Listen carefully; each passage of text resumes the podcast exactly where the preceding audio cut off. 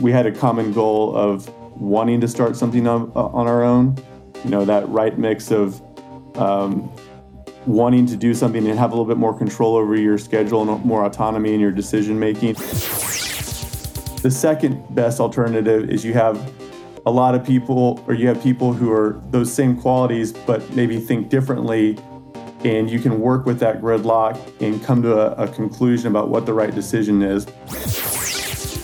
Fitness is a fantastic niche for any aggregator or anyone building an e commerce portfolio. I mean, you can make the case that it's almost recession proof. It's going to be good in a good recession, it's going to be good in a bad recession.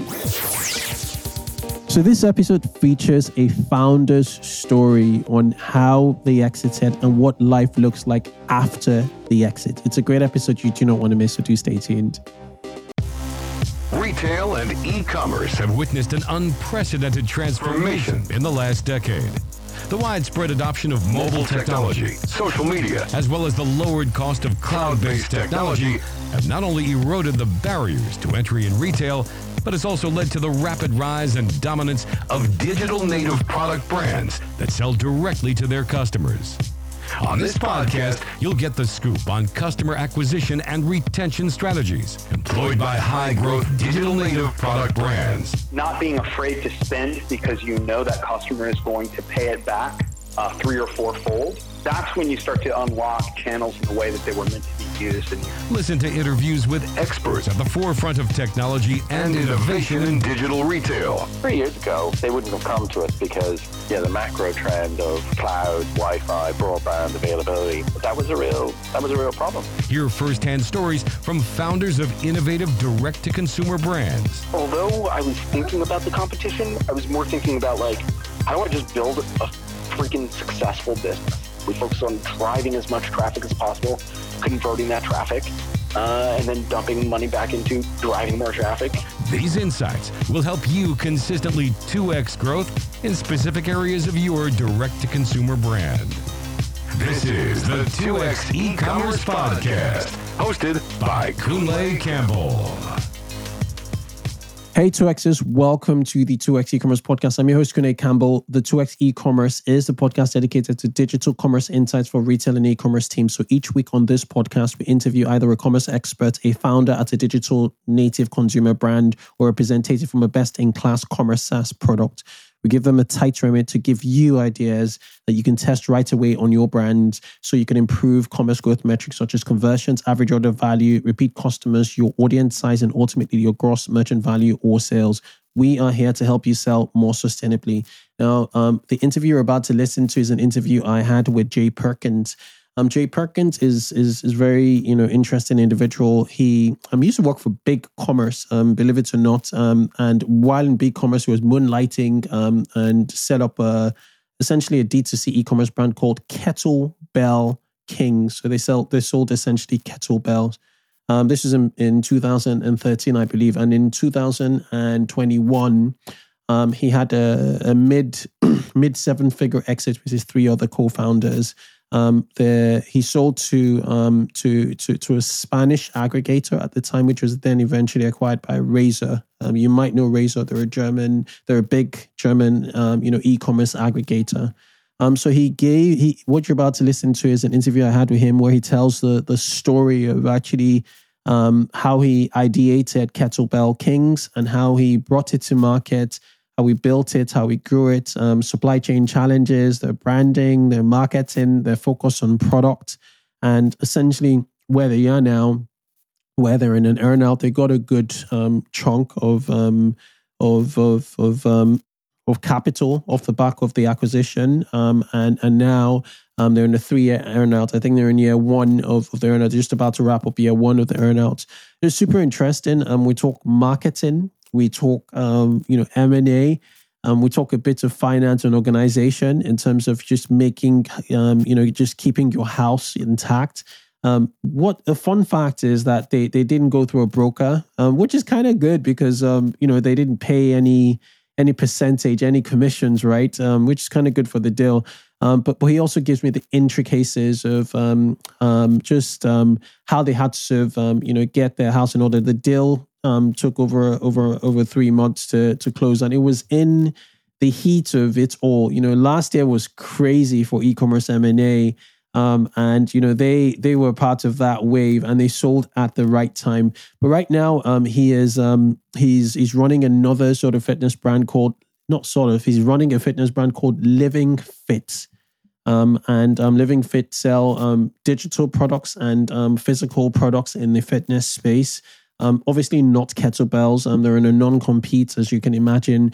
Um, but we talk a bit about Living Fit, um, their journey thus far um, to, to to to where they are right now, and and just just general general strategy advice. You know what what it it's it's like. You know um, as a founder from from his perspective, and we exchange notes um, with with what we're doing at Octillion. Um, so enjoy this episode. If you you know want to find out what life is like after an exit, what the anticipation of building a, a brand for an exit for you know for a seven figure, mid seven figure exit, you know looks like, and um, you know just to hear Jay Jay Perkins' story. So enjoy, enjoy, enjoy. The 2x e-commerce podcast is brought to you by Klaviyo, the ultimate e-commerce marketing platform for email and SMS messaging. Whether you're launching your e-commerce business or taking your brand to the next level, Klaviyo gives you the tools to get growing faster. That is why it's trusted by over 50,000 e-commerce brands like Brooklinen, Non, and Chubbies. Build your contact list, send emails that pop, and create marketing moments that build valuable customer relationships over any distance. Get started for free today.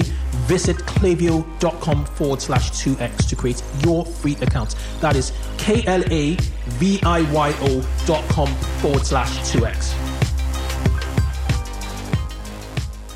Hey, Jay, welcome to the 2x e commerce podcast. Hi, glad to be here. Thanks for having me. No, it's it's it's been a long time coming. Um, I've um, followed the journey, um, your your journey a little bit, um, and I have some context. I have lots of questions.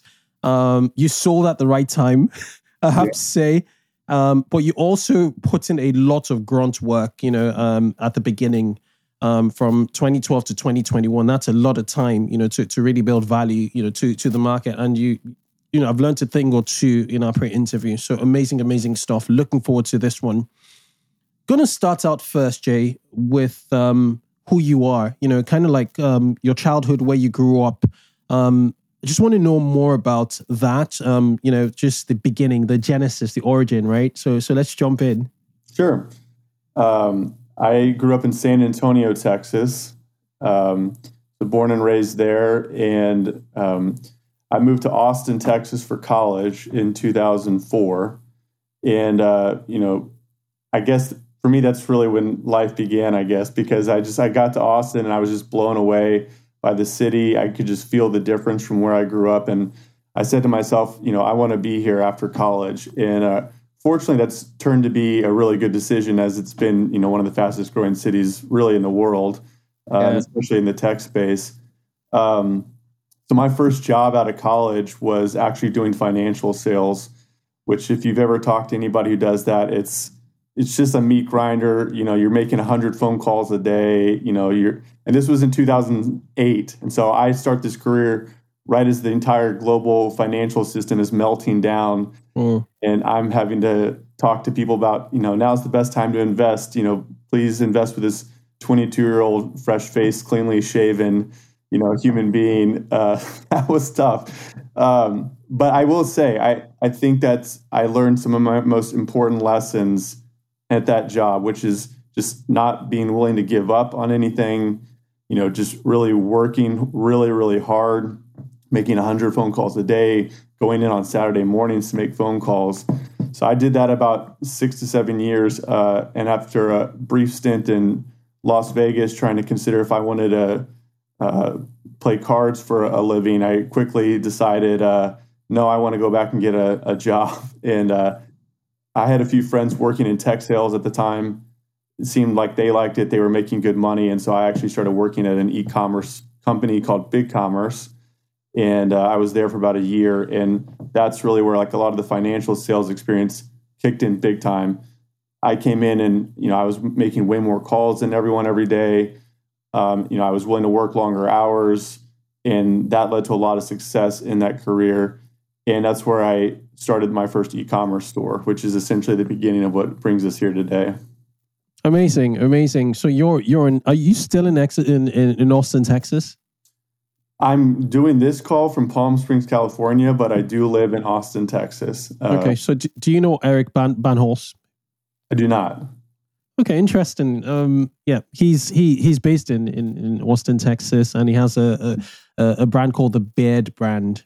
And um, yeah. Okay, I, I feel like I know the name of the brand. I, yeah. I will say, anytime anyone asks me, "Do you know so and so?" Like they're in fitness or they're in e-commerce, I feel bad because I usually don't because I've just been like head down working very hard, and so I feel like I constantly disappoint on those questions. No, no, it's fine. It's it's okay. It's okay. Um, Amazing. So there's there's a lot to unpick, you know, from from from from what you said. Um, big commerce, we, we know big commerce. Um, you know, I've I've had um, I know a few people in big commerce. Um, I, am I've actually written blog posts for for for their website. Um, so when you're in big commerce, were you privy to like the e-commerce opportunity, um, or was like kettlebell or, or kettlebells your was, was that how you're working out? Was it was it like your fitness regime where it was like your passion, pro, you know, your passion that you were trying to sort of you know monetize in a way?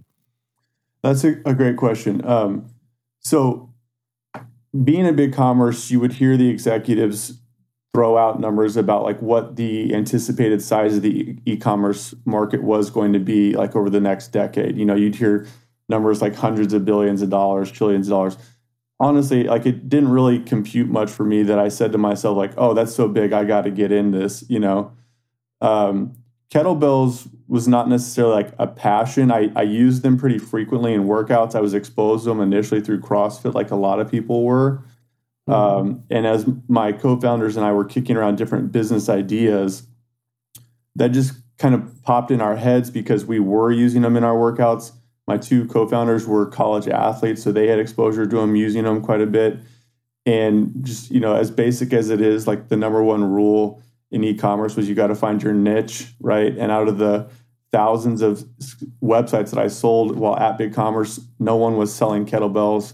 You know, there was lots of e-cigs, lots of lingerie, lots of that type of stuff. But was, we, as we looked at it, we're just like, there's not a lot of people really focusing on this niche. It seems like if we we can build out an entire strategy around serving this community. Interesting. So you let the data actually guide your your decision from the get go, um, and you you were privy to, to to a lot of data points. What about your co-founders? Your two other co-founders were they um, colleagues at Big Commerce yourself um, themselves, or um, were they were they not? No, they we were friends from college, so okay. um, they were t- teammates of one of my good friends from growing up, and just through hanging out in college, we got to know each other very well. Continued to um, hang out quite a bit after college. They lived in Houston at the time. They'd come visit in Austin a lot. We'd go on, you know, guys trips together, uh, that type of stuff. Mm-hmm. And uh, I think we all just we had a common goal of wanting to start something on, uh, on our own. You know, that right mix of um, wanting to do something and have a little bit more control over your schedule and more autonomy in your decision making. And so we ha- we would have like weekly conferences for about a year, just kind of kicking around business ideas and what should we do. And eventually, we settled on an e-commerce product as opposed to like a service or you know a software product or something like that. And at at some point, you just kind of go for it, and that's what we did. Amazing, interesting, really, really interesting. And then was it was it initially a side project, or um, did you just you know just drop everything and go for it? Yeah, it was a side project. Um, so I continued to work at Big Commerce during the first six to eight months of the business. One of the partners was doing that as well as another business he was starting at the time full time. So he actually, you know, theor- went for it. He was not working his corporate job, mm-hmm. uh, but I was still at Big Commerce for the first six to eight months of the business. Okay. Okay. Makes sense. Makes sense. Okay, so with uh, with with a new sort of e-commerce undertaking that's obviously not drop shipping, um, did you start out drop shipping or did you did you figure out um, you know um, did you did, were you shipping yourselves? Did you did you um, essentially fulfill yourselves? Yeah, we we did fulfill ourselves. Um, wow. Yeah, so none of us we didn't really have any experience in e-commerce other than you know the conversations I was having with potential big commerce customers. We hadn't really run you know shipping infrastructure. A lot of it was just learning on the fly, and you can imagine with kettlebells, there's some challenges there and the cost of shipping uh, and that type of thing. Okay, so with up upstarts or with startups like like like like your one um, in, in e-commerce, they're they're kind of like three key um just levers to push to to really really push you know to to really really get things off the ground. One is a supply chain. Um, obviously, you're not manufacturers; you'd need to work with a factory. Mm-hmm. Um, first question was was the was the supply chain localized um, to the United States, or did you have to go to to Far East Asia? And then you have the second, which is brand. Um, sometimes you don't really focus on brand that much, but you still need a ton of voice. And then the third, really is the marketing, which really is how are we going to get customers. So we're going to start out with um, with, with, with the supply chain. Um, uh, yeah, so, so the early days, how did you figure out the supply chain? Did you just jump on Alibaba, or did you look for really, really specialist artisan, um, you know, kettlebells? Because you said you were more in the premium, you know, end of, of the scale. Yeah, that's a great question, and that to me was the first example of something that served us well throughout the life of our business, which was just being willing to evolve and change what we're doing and constantly adjust and treat the business like an organism that has to grow and change over time as opposed to be rigid about what we do. So we had no experience importing. We had never bought anything wholesale before. We did look at things like Alibaba, but just because we had no experience, we didn't really know what to do. The original premise of the store was we were going to try to be like a kettlebell superstore, uh, which sounds so absurd in retrospect like we were going to basically source different brands of kettlebells and then just sell all kinds of different brands of kettlebells, right? That was the original original premise. So our first load of product, we actually bought wholesale from another company and okay. we were just selling that brand. Like we very quickly obviously realized, oh, this is not going to work from a margin perspective or a tactical perspective. And then that's where we did start to look to source from overseas. Um, and uh, obviously, that was a challenge too. I mean, any stereotype you've probably heard about importing, it's, we certainly found it to be true. You know, suppliers don't always do what they say they're going to do. You're going to receive plenty of bad products sometimes. And so we just constantly had to figure it out and tweak it over the first year and a half there. Amazing, interesting. Um, uh, so you started it out in 2012 um, as a as a side business. When did you know that um, okay, I could actually go full time with this with my other co-founders? When did you guys each sort of time that um, you know full time um, make that full time you know decision to to work um, you know solely on the business? Well, I think knowing and doing was two different things. You know, I I think it probably took me about four years to feel like okay, we're good, like we're gonna be okay. You know, like we've got the rankings online, we've got the customer base, and we're building that critical mass of as long as we don't really mess up here, everything's going to be okay. But um, it was August of 2012. I think when we made our first sale, um, you know, online, some random person showed up to the website from Google Ads and bought, and it was February of the next year that I started full time. And you know, that's it wasn't necessarily because it was like I thought we've really got something here. It was just you know just doing it basically uh, mm-hmm. and devoting more effort to it.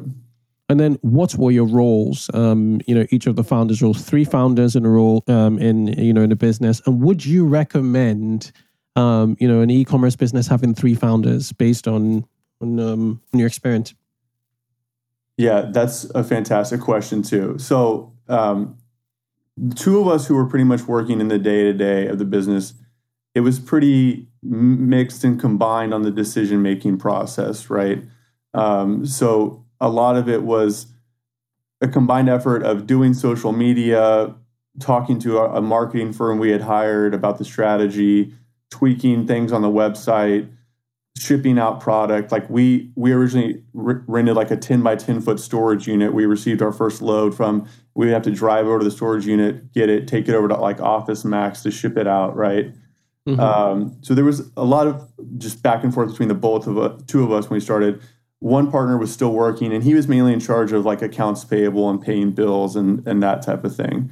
Mm-hmm. Um, so that's how it started. Um, as far as you know, what I recommend having co-founders, I think every situation is different, right? Like you have to, I think, one be aware of what your specialty is and what you're not good at and what you're not going to have time to do. Um, and are there people who can bring something else to the table for those things, like different perspectives, right?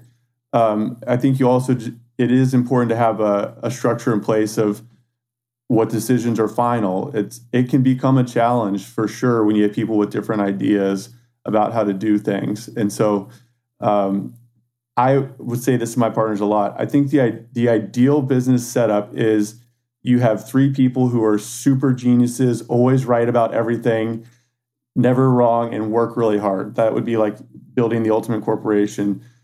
The second best alternative is you have a lot of people, or you have people who are those same qualities, but maybe think differently. And you can work with that gridlock and come to a, a conclusion about what the right decision is. It's painful and it's going to suck at times because you're not always going to agree. And if you're friends first, that can be painful. But I do think in the end, differing opinions are the next best thing if you're not just not going to get it right every time, right? Um, and that's true of any business. Like it, you're going to feel a certain way based on your interactions with your coworkers or your co-founders, but as long as you can trust that you're going to come to a consensus, I do think that's an important part of the business process. Yeah. Yeah, yeah. The checks and balances are absolutely important. I, I was recording um, um, another episode earlier today, and um, you know what, what, what my guest said. You know, he's been in business for like twenty years, twenty plus years. I was like, look, um, don't let it get into your head as a founder. You know, have have a counsel, you know, and lean on on their on their advice. Um, you know, lean. You don't necessarily need to take it, but perspectives are so important. You know, you, you we only have you know so much um, from an angle perspective in terms of what we could see right in front right. of us, and you know, there are blind spots everywhere. So. Yeah, yeah, I agree with you. It, it's not easy, but I, you know, I certainly always wanted to try to understand what is the experience and perspective that, whether it's a co-founder or anyone that we're dealing with, that's helping them arrive at this decision. You know, um, and so again, it's it's not always easy, but I do think it actually probably is for the best because the worst case scenario is you all agree and you're just wrong about everything and you go off a cliff together, right? Yeah. yeah. Uh, and so, in, in some ways, gridlock is much better than agreeing and just completely, you know, ending it all. But at least you uh, got along with each other. Yeah. Yeah. Absolutely. Absolutely. Absolutely. So, so the supply chain, um, you know, actually evolved over time um, with with with with with Kettle Kettlebell Kings.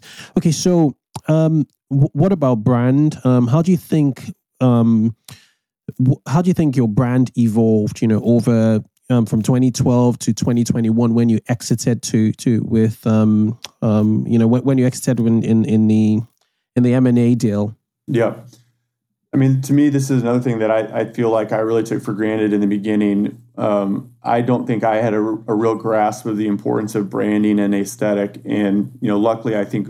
Uh, my other partners did. You know, they I think they understood from the beginning the importance of how people perceive the brand, you know, how a logo looks, how people even feel about the logo. Like, what is what does a logo make people feel? Right. I was willing to just roll with some random design that uh, AdWords firm we hired was going to give us as our logo, but you know they were kind of sticklers about a different way to do it. So the brand basically changed from the idea of being a kettlebell superstore to okay, we're going to brand our own items now, right? So we we realized that we had to do that one from you know a margin perspective, uh, and that was pretty much the main driver of that. And so the brand shifted from the idea of being like a kettlebell superstore to we're going to go source our own products and start putting our own logo and our own name on items that we uh, get. Now, even then, like two years into that process, the products we were selling were very different from when we start, started that first endeavor. You know, we started working with people who are experts in the kettlebell community, asking them questions about like what makes a good quality product, what would they like to change about this prototype, what would they change about that model. And so, in a lot of ways, the products that we currently have today, which are still subject to evolution, uh, were almost crowdsourced in a way from experts, you know, telling us this is what I would like to see on an item, for example.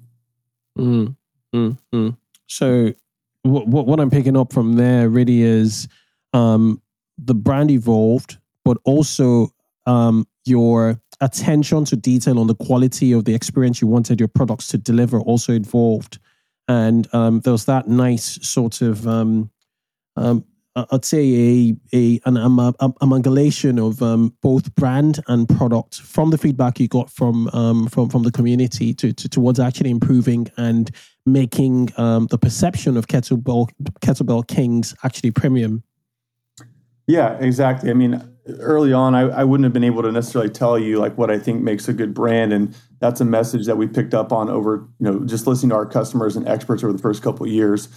You know that our brand stood for high quality, uh, superb customer service experience. Mm. Mm. Super, super interesting. Right. Um. So, what did revenue look like over the years, um, from 2012 to 2021, and when did you think it was um, it was ripe to sell? Why you know 2021 is a fa- was a fantastic time. You know, yeah, talk about great timing, and um, interestingly, um, it's it's you, you have um, your your your logo is like a king, you know, from your poker. I'm not sure whether this is linked to your your your um, your, your your your Vegas um, you know days where it's a king. You know, it's it's it's lucky, right? Um, but but yeah, how would you um what, what was revenue over the years and um, why did you decide to sell in 2021 yeah so i mean we were very fortunate that we grew every year that we were in the business you know we never had a down year and we were always just limited by inventory you know the first couple years we'd go six months without our best SKUs at some point as we try to figure out the whole logistics process and uh, projections process so our first year in business we did about 60,000 in sales in 2012. Um, yeah, I think the next year we quadrupled. The year after that, we tripled. After that, I think we tripled again. Uh, and then after that, it was about 50% growth by the time we got to the, the exit point. Um, so that was the traje- trajectory that we were on. Uh, okay. Question about, um, you know, why did we decide to sell? You know, we would even talk early on in the business uh, about like what would it take to sell right now and i think those discussions are helpful so you can know how your partners think about things and just be thinking about that ahead of time. And i wouldn't say that there was ever like a set number that we wanted. It was more about you know life goals. You know didn't, we knew we didn't want to be doing this business forever. Two is what's the current state of the market right? Uh, three is what's the offer that you are getting, you know, and how does that apply to like what you think is your own potential upside if you were doing it on your own. And so we we got an offer that we felt was one rewarding us for all the work that we had put in, but two allowing us to put, uh, participate in any future upside of the business where it could do things that we would not have been able to do running it on our own. Mm was this a strategic acquisition from like a uh, um, from another sports brand, or um, did it come from um, an aggregator of brands? It was an aggregator. Okay. Yeah. What was the name of the aggregator you sold to? So the original aggregator was called Factory 14. Mm-hmm. Um, they were based out of Madrid, and then within two or three months of working with them, they were acquired by a company called Razor Group who now currently owns the brand and who I, along with one of my co founders, work with on a weekly basis to continue to help grow the brand. Okay. And then you did have a side project over the um, over the course of Kettlebell uh, of Kettlebell Kings. Um, why did you have this side project? You want to shed a bit um, some some more light on on the side project you had, which was another e-commerce brand.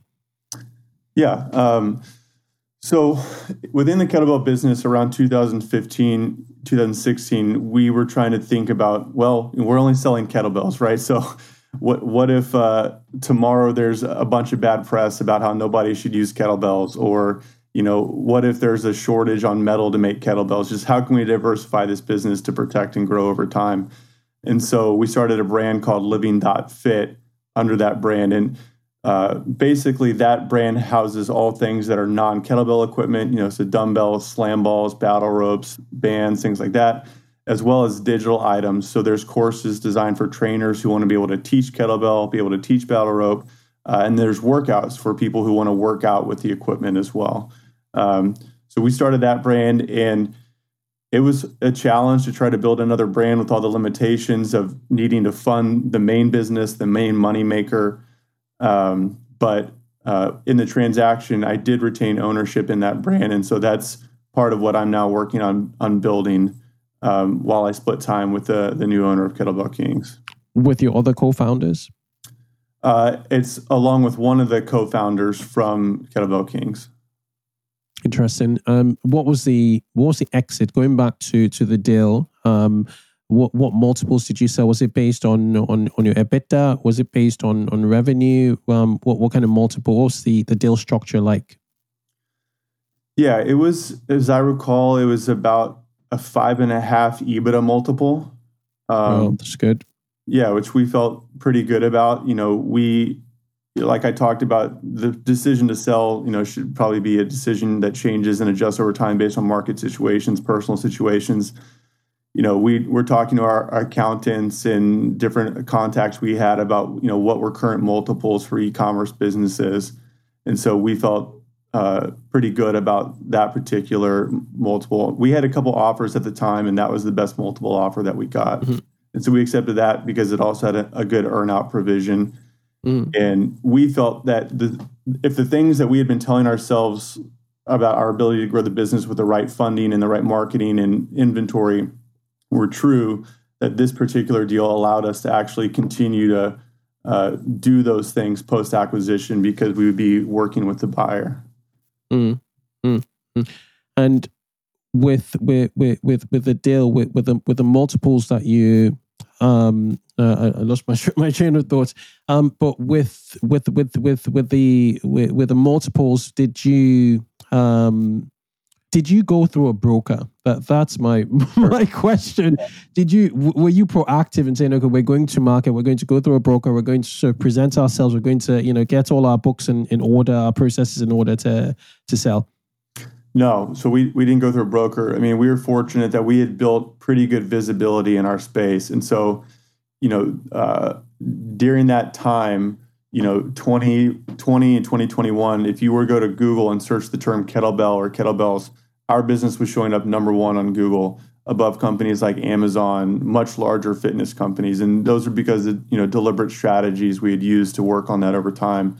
Mm-hmm. So, as these aggregators were going and looking for potential acquisitions, you know, in the fitness space, because I, I, think fitness is a fantastic niche for any aggregator or anyone building an e-commerce portfolio. I mean, you can make the case that it's almost recession proof. It's going to mm-hmm. be good in a good recession. It's going to be good in a bad recession. There's limitless possibilities around a fitness business. I, I think it's one of the best you could be in. But we we started receiving lots of inquiries one from people you know wanting to know if we wanted to take on capital two from people looking to potentially buy. And so as we received our first handful of people who wanted to start the conversation about acquisition we did some proactive outreach on our own at that point with all the, the main aggregators because we wanted to have enough information for any conversation we were having about what people were offering what people were looking for. And so it started with organic reach out to us, but then we did some of our own in order to make sure to see what was out there on the market. Let's take this quick break to hear from our sponsors. The subscription market is predicted to grow to nearly 500 billion by 2025. As a fast growing area in commerce, subscriptions hold tremendous opportunities to build a community of customers who share your values. Recharge is the leading subscription management solution helping e commerce merchants of all sizes launch and scale subscription offerings. Recharge powers the growth of over 15,000 subscription merchants and their communities, turning one time transactions into long term customer relationships.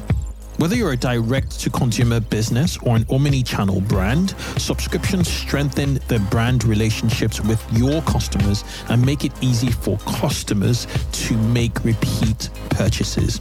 With subscriptions, merchants are able to experience predictable revenue, increased customer loyalty, and higher average order values. Turn transactions into relationships and experience seamless subscription commerce with Recharge. Get started today with subscription payment solution trusted by over 50 million subscribers worldwide by heading over to rechargepayments.com forward slash 2x. That is rechargepayments.com forward slash 2x.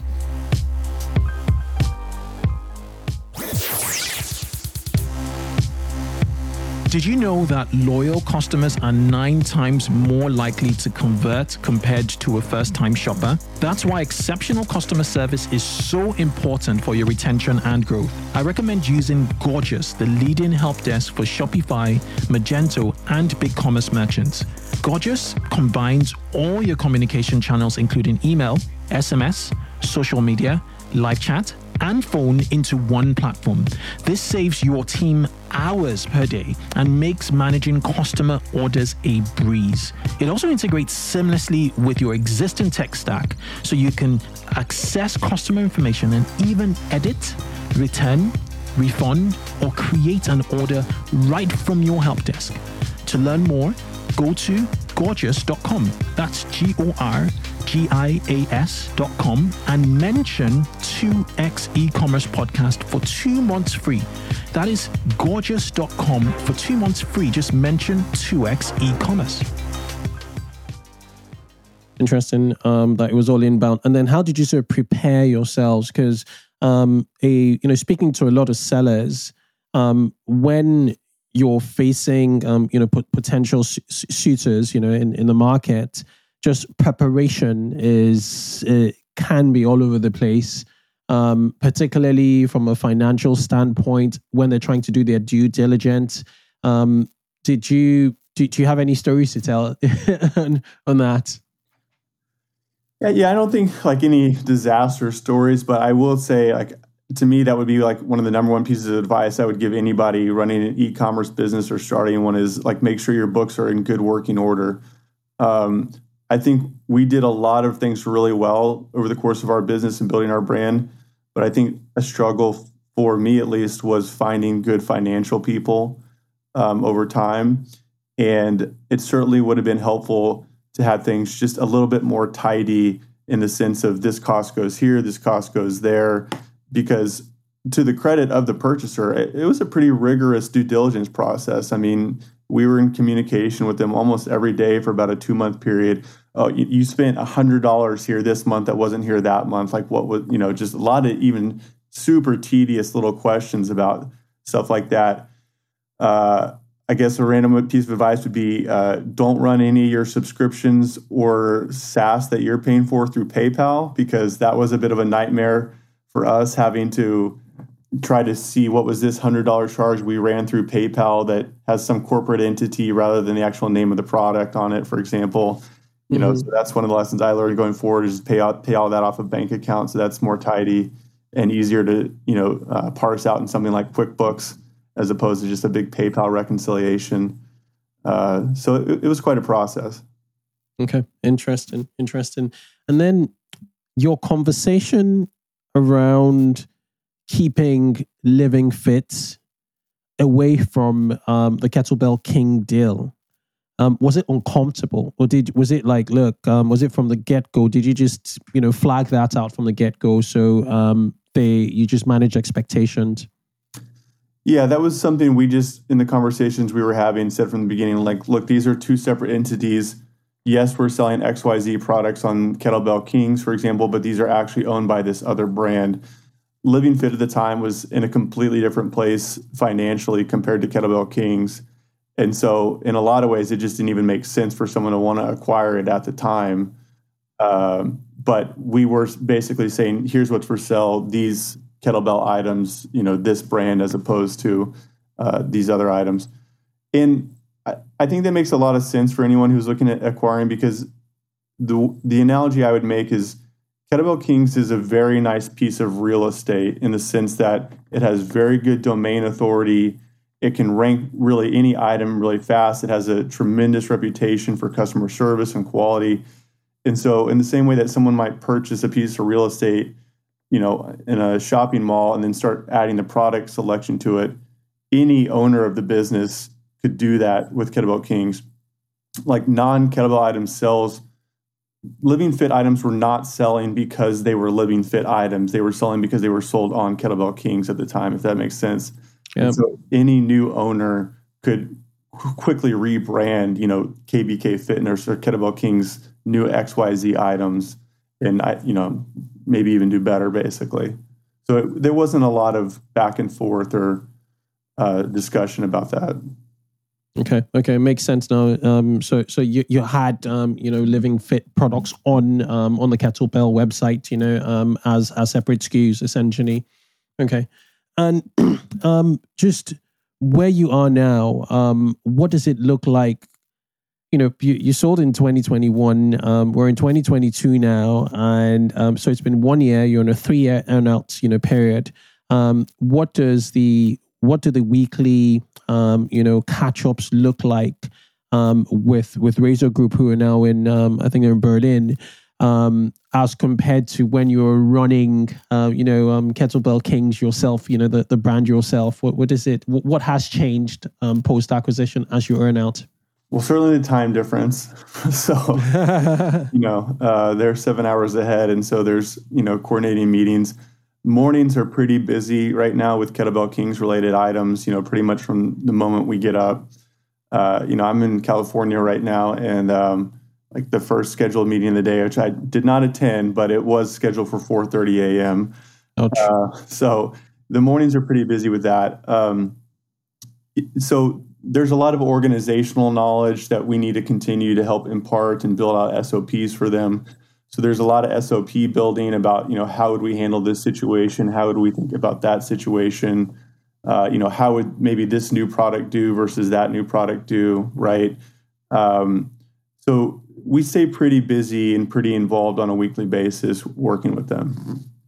Okay, okay. And um, what about decision making? Um, so how how has that changed? Um, obviously, there's the specialists you know, within an aggregator.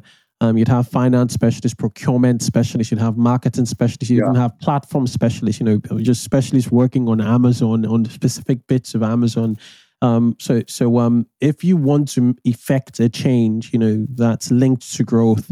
Um, what what does it look like as compared to when it was just you three? Yeah, there's way more people involved. Um, so, you know, obviously, I think when you're building a, a much larger company like Razor is, it's important to have a lot of people in decision making because you don't want some rogue decision maker, you know, taking the company off of a, a cliff. But yeah, that's that's a perfect example where you know, like our our inventory ordering process before we, we had a piece of software we used called Inventory Planner, which we found to be very effective. Um, and we would we had we had college kids working for us, right? And we basically groomed these kids of here's what you do: you read the software, you tell us what to do, you know, we make the order, right? And uh, those those those guys were great working for us, and a lot of them worked for us, you know, for the first year or so after college. Uh, but like that would be super easy. Okay, hey, inventory planner says to order this. You know, okay, now we send it go go place the PO, right? That's a much different process now, where you know there's people whose entire jobs it is to pro- project inventory needs across like a bigger corporation. They've got their own new formulas and new things that they want to do it, uh, and you know we have to try to kind of come to some agreement sometimes about what's the art and the science behind how we should be ordering something might seem like blatantly obvious to us based on our experience. Yeah. Um, but there, there, needs to be a numerical justification for them to actually pull the trigger, which I do completely understand. And you know, I, they don't know us. It's like they're getting to know us still over the last six to nine months. You know, and uh, I wouldn't expect them to make you know a half a million dollar decision just based off of us. But yeah, that would be a, like a biggest example. Okay, interesting, interesting, interesting. A really, really data driven um, decision making, and there's a chain of command. Yeah, you know, in there. I think the challenge is like even when we were in the business, like we would have wanted to be as data driven as as as possible, right? Um, like it, the num we don't think numbers lie. We try to remove all personal biases from decision making. Sometimes I do think that, especially in a small business where you don't have access to like data scientists and the funding yeah. to create all this kind of reporting, it is about the intuition of the entrepreneur sometimes. Yeah. Yeah. And uh, uh, you have to go with it sometimes. Yeah. Yeah. I, I, I think just to re, re, rephrase what I just said or reframe it, it's, it's experience driven. So in, from your perspective, you have the data, right. which is sometimes in your head based on experience and on spreadsheets. And, and that just gives you intuition to making the decisions because it's fluid. It's it's it's based on experience and the data. But from their point of view, they don't have that experience bit, so they're using numbers and you know data science to back it up to try and you know, um, you know, get those, get get that time back, and really, really, just make make more informed decisions. And um, yeah, it's it's it's interesting. It, it's interesting. We can go over yeah. to you know on and on and on about it. Okay, so marketing. Um, you guys commanded quite a strong, um, you know, um, multiple for your EBITDA. Um, typically, it's four, five. You know, five and a half is is pretty solid. Um, do you think it's down to your SEO?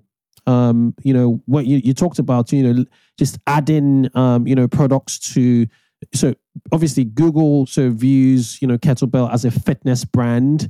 And mm-hmm. so you're able to add categories that would rank really well or fairly quickly. And, you know, those categories would lead to revenue, right? Um, interest and traffic and revenue was, was your, um, key differentiator, your, your SEO did you do performance? How were you? How did marketing evolve um, from you know the the early um, from your early days to to to the point of exit in in 2021? Yeah, I think marketing is you know one of the most important aspects of the business. You know, we, we had built just an incredible reputation for quality and how we treated customers. You know, we viewed every interaction with the customer as a way to differentiate our brand from how someone else is is potentially interacting with that customer. And so the combination of marketing and all facets of marketing, whether it's SEO, paid, uh, social followings, we were very strong. And I mean, I think at the time we sold, we had maybe close to 350,000 followers on Instagram with a blue check mark account. You know, um, n- numbers of celebs, celebrities were following the brand and we we actually tracked that like so we had a spreadsheet of like other celebrities and blue checkmark people following us that was part of when we finally did start talking about selling that we would show people uh, right? We had a very strong reputation on communities like reddit um, which is very organic um, you know people sharing their experiences with the product and the brand. As far as marketing in general you name it we tried it over time right? Um, yeah. and so i think I would hope that in future businesses, I would never be so rigid as to say, well, that didn't work in Kettlebell King, so I don't want to try it now.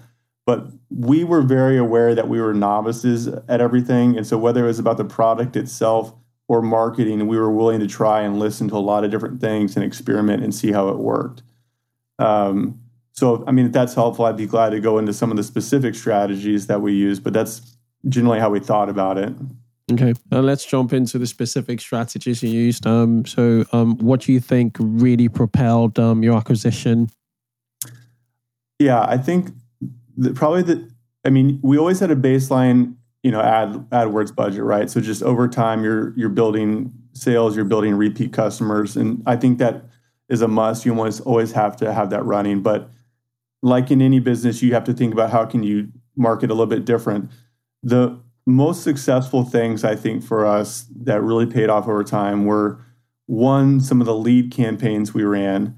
So instead of just saying, buy, buy, buy, buy this product, let's stick it in your face, like on Facebook or Instagram, we created a lot of value for people by creating content about like how to choose the right kettlebell or here's a weekly workout you can do with our kettlebell. So we would have expertly created workouts that people could just do at their home that evolved over time where one we would just post it on social media for people to do. Then it occurred to us oh well maybe we should try to get more email addresses this way. So like we had campaigns going for a long time where people could sign up to receive weekly workouts from us. And in those emails they'd have a workout to do. We'd include blog posts about like how to choose the right kettlebell or to know when to increase the weight of the kettlebell that you're using. So that had a lot of effects. One is you're creating value and building trust with people, which is really important. So you're actually creating value for people as opposed to trying to sell them something. Two is it gives something people for people to share. They're going to send it to other people. Uh, they're going to post links to it, and it's going to help your SEO rankings over time, right? Um, and three, you position yourself as an expert in knowledge as opposed to just, you know, again, a product salesperson. So over time, you know, we were on average getting leads for anywhere from like 30 cents to a dollar per, you know, we were averaging about 30 is, to is that is that still the case? Um, the the lead the gen 30 to 30p to uh, 30 cents to to a dollar.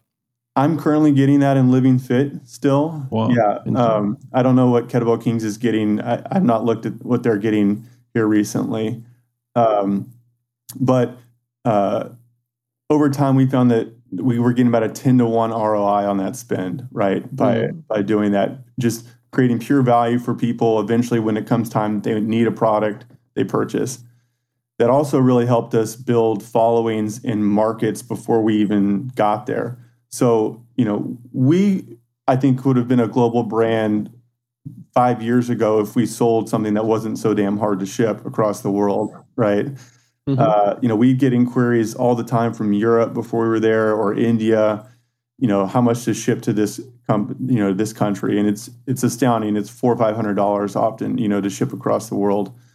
And so, we always knew that whether, you know, we would want to move into those countries. So we ran very inexpensive lead driving campaigns in Europe and Australia and India, five dollars a day on Facebook, just driving leads, getting people in our email workflows so that by the time like we actually moved into Australia or moved into Europe, which we did while we still owned the business, we had pretty solid email lists and people ready to market to who were interested in the brand before we mm-hmm. even got there. And you know, that's basically spending 90 bucks a month in a, in an area just building leads over time, you know, kind of out of sight, out of mind. Yeah. I was going to say the last thing I think that we did that worked really well is, again, this I think all stems from the fact that we knew we were kind of novices. We looked for experts to work with who could, you know, help guide us on what would be the best possible kettlebells. And so that had a couple of effects. One was these people felt like they were part of the process and they wanted to share the product with people who listen to them. Uh, and two is there are events where people compete and lift in kettlebells. We, the way that those worked is like these are people who are just kettlebell fanatics. It's not um, like a, a professional basketball league where there's a lot of uniformity to it. People would just show up to these meets or these events with their own kettlebells, so there wasn't like a standardized weight system or being able to. Everybody's competing with the same product. Someone would have X kettlebell, someone would have Y kettlebell. So we agreed early on to sponsor some of these events, and we provided all the product in kind for them to use, so that they could have like a standardized experience for everyone attending it. And that people loved that because other companies weren't willing to do that. They weren't willing to give up that much product because it, it was a lot of product. I mean, twenty, thirty thousand dollars retail value worth of product. Um, and I think that created a lot of grassroots support for us over time and you know forever thankful to that community for how much they supported the brand you know after we supported them Yeah, and, and those are your advocates right there, right there. You're, you're you're touching their lives, and you know they will spread the word. You know, moving forward, and when they're in buy mode, they'll think about you guys first. Given the fact that they've tried, they've actually tried, and they love what they they, they tried in in those events. Amazing, interesting story. Um, one other thing I picked up on what you just said is the long term view. Um, you guys had um, you were not looking at eating today um, it was not just about okay, what we going to what, what's in today, what's the hunt like today, you know, um, what the results, what we going to get, you know, what sales are we going to get. It was like okay, how can we add value? How can we start a relationship? How can we start this conversation? How can we be valuable and relevant to these people? How can we gain their trust over time? Um, so my, my question to, to that is what was the nurture time um, typically? So you acquire a lead today um, in how many months time would you um, would they look just average you know every every the you know there's no typical you know use case right but but typically when did you expect to get that payback what was your payback period i want to say the last time we looked at it it was like three months Wow. Yeah, it, it was Wow. it was pretty long. Um, No, that's not long. That's just one quarter. Yeah. yeah, that's one quarter. You're, you're buying leads at one dollar, and then you know one dollar lead gets into something that's automated, and then in three months they purchase from you, dude. Yeah, I mean, it, it, it, it takes a while to to build that. You know, uh, I re- the, I remember the first year I was like, wow, this really works. Is you know, we were having a good year. You know, this was probably five six years ago. We were having a, a good year. There were several times during the year where we considered cutting the lead driving spend. You know, but then Black Friday rolled around and it was just monstrous. Like Yeah. you know, just a monstrous Black Friday, and it was like, oh, this is why we do it. You know yeah, um, just completely biggest you know sales day I could have imagined ever at the time. Um, and uh, so that you know that's why okay we're, we're always going to do this no matter what basically Yeah. Yeah, it makes sense. Makes sense, and it, it, it's a it's it's just a clear funnel, um, you know, case study right there. Con- So, so what about channels? Other channels? Um, you're evidently clearly a D2C brand. Um, from my understanding, Razor, um, Razor Group, um, they they're an Amazon aggregator, but they started to sort of you know acquire like um, you know D2C brands. Hence, you know, you being part of the portfolio.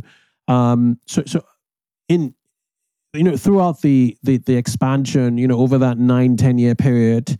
Um, did, did, were you multi-channel? Did you sell through retail? Did you sell through you know Amazon marketplaces, Walmart, um, or was it exclusively? Were you just trying to to build that customer relationship and you know customer data and have that you know one to one relationship with customers through D2C? Yeah I mean we thought about other channels the same way we thought about marketing which is you know you should just you should try it and do it and, and see if it's going to work right? Because you just you don't know where you're going to have that success. And Mhm. uh, theoretically if any of them had been bigger than D2C we would have thought about how that how that should affect the trajectory of our business right? So we did sell on Amazon prior to the acquisition. Um, and we were on there for about a year and a half and it was it was about 20% of our sales maybe 25 in, in the biggest year. Um, so not a majority by any means but we actually had an experience where we got delisted from amazon um, because when we first hired outside parties to start doing our fulfillment we were not doing it ourselves we had a pretty terrible experience with the first company we used fulfillment by the way is it's crazy. It's it's almost like the wild west where there's a lot of inexperienced companies doing it right now. And uh, you know i've i've worked with a couple different ones that i just i can't believe how not good at fulfillment they were compared to what we we were on our own. Uh, so we were delisted on amazon for about two years. Like throughout the pandemic we were not on amazon. Um, Amazon randomly reached out to us about the time we were going through our due diligence process that they had interest in kind of rehabilitating our brand on Amazon. And so we got back on through that. Uh, to your question about Razor, yeah, they definitely want to help us grow Amazon sales. To us, that's exciting. You know, that given that that's their specialty and what they do, you know, we're eager to learn uh, and see how we can grow Amazon sales really throughout the world. Mm. Mm.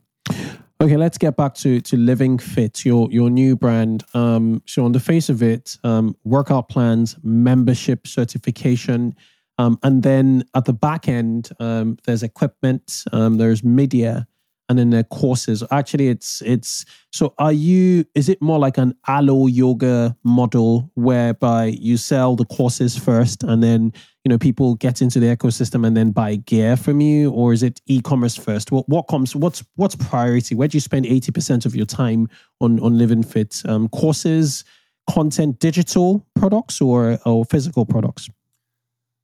For me personally, I think we're still in the process of discovering what that is. You know, I would say right now we're much better at selling equipment.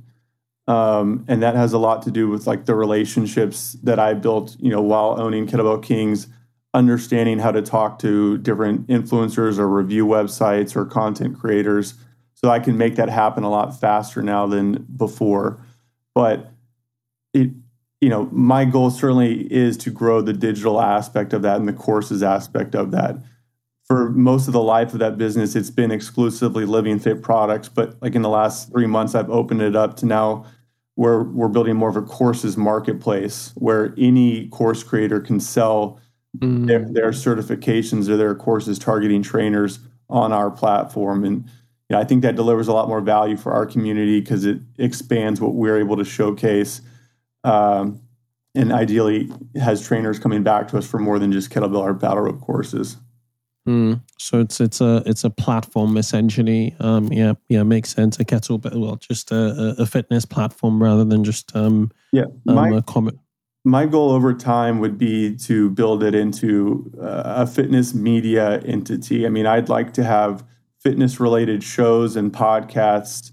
Um, you know, where I'd like to create an experience where people are using our equipment, they're reading articles written by our experts and our trainers that are, that are helping them make better fitness decisions in their lives, you know, and then consuming a show uh, about a health and fitness related topic as yeah. well. So that's the experience yeah. I'm trying to create. Yeah, yeah. There's a term. There's a term for for it. Um, you know, um, content commerce. Um, yeah, there, there's a, there's a term for it. I I forget the term. Okay. Um, speaking to your like influencer marketing strategy, um, what tips you have to for, for listeners who are trying to you know sort of reach out to to fitness influencers, you know, build genuine relationships that um, you know translate to to value on, on both ends. How do you approach it? What what's been your approach and what works um, from your your perspective? I think the main thing is is people who are viewed as subject matter experts are the type that I have found work best for us. You know, I've done collaborations with WWE wrestlers who have 5 million followers and it doesn't lead to a single sale or you know maybe 100 new followers, right? I've done collaborations with I guess the term would be micro influencers, but they're more subject matter ep- experts who have, you know, 10,000 followers and you know they're just driving way more sales and way more interest in the brand. So I do think that people who are like legit subject matter experts potentially have some type of designations or accolades in the field that they're in or what have worked best for us uh, mm. over time. Mm. Interesting. Interesting. Okay. JR, I could go on and and on and on um, with with with this conversation. Um, I, I've thoroughly enjoyed it. But before I let you go, um, we have an evergreen lightning round. I'm going to ask you about six or seven questions. If you could use a single sentence to to, to answer each of them, we'll be we'll be a okay. Okay. Right, ready when you are. I think I'm ready. Let's go. All right. Okay. Are you a morning person? Uh, Yes, I am. Yeah. Okay. So what's what's your daily morning routine? Uh, it's a pretty simple routine. It's uh, make coffee and start answering emails. But um, I I do like being up early. Uh, it just feels good to you have feel like you have more time to yourself before everyone else is really up and active. Um, you know, when I first started Kettlebell Kings, I was driving for Lyft as well, and I would get up at 4:30 in the morning because that was the best time people going to the airport. You could earn more. Um, and so I just kind of got in the habit then. I don't get up that early anymore, but uh, that's kind of where it started. Amazing, amazing, interesting. Okay, um, are you into sports?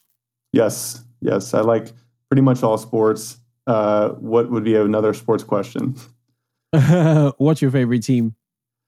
Uh, San Antonio Spurs. I grew up in San Antonio. There's not any other pro teams there. So that's uh, pretty much my my main allegiance. I've tried to adopt like NFL teams or MLB mm-hmm. teams over the years, and I, it's just been totally fake. And I end up not caring when they win or lose that much. And so the Spurs are the only real one, and the Texas Longhorns because I went to UT. All uh, right, home, home is best. They yeah. say home is best, right? Okay, what two things can't you live without? Oh, jeez. Uh, I for better or for worse, I think probably my cell phone um, because I do look for information on it all the time. You know, mm-hmm. constantly googling things, trying to read things. Um, and let's just say water because no one can live without water. Fair enough. Fair enough. Fair enough.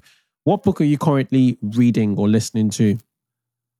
Uh, I'm currently listening to Les Miserables uh, because I've kind of gotten on a French kick here recently over the last couple of years, which all started with uh, the musical um, that was popular in the United States, Hamilton. There was a French character in that called Lafayette.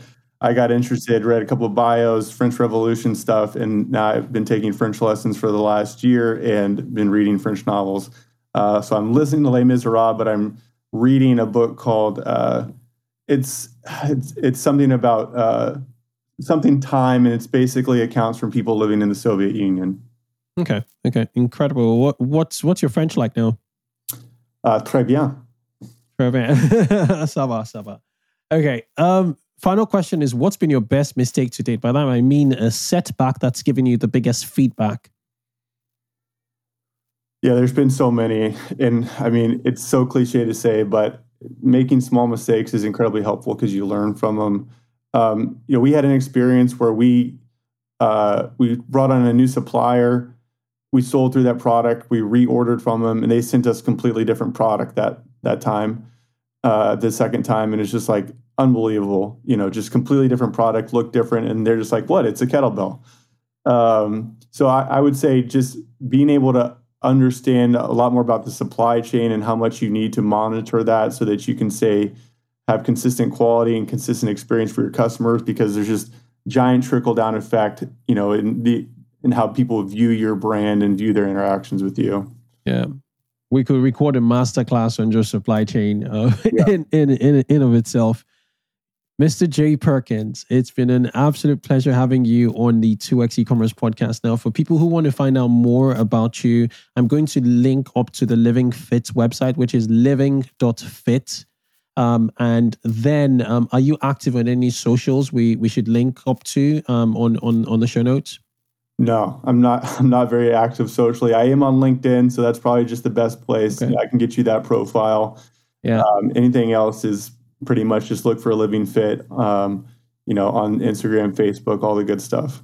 I'll send you a connection request on LinkedIn and, and link up to, to your, your LinkedIn from the show notes. It's been a Great. pleasure having you. I enjoyed this conversation and thank you again for coming on the 2x e-commerce podcast.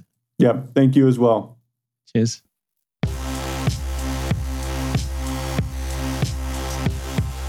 Thanks for listening to this episode of 2x e-commerce. We encourage you to connect with our community of 2x e-commerce listeners on our Facebook group, E-commerce Growth Accelerator Mastermind.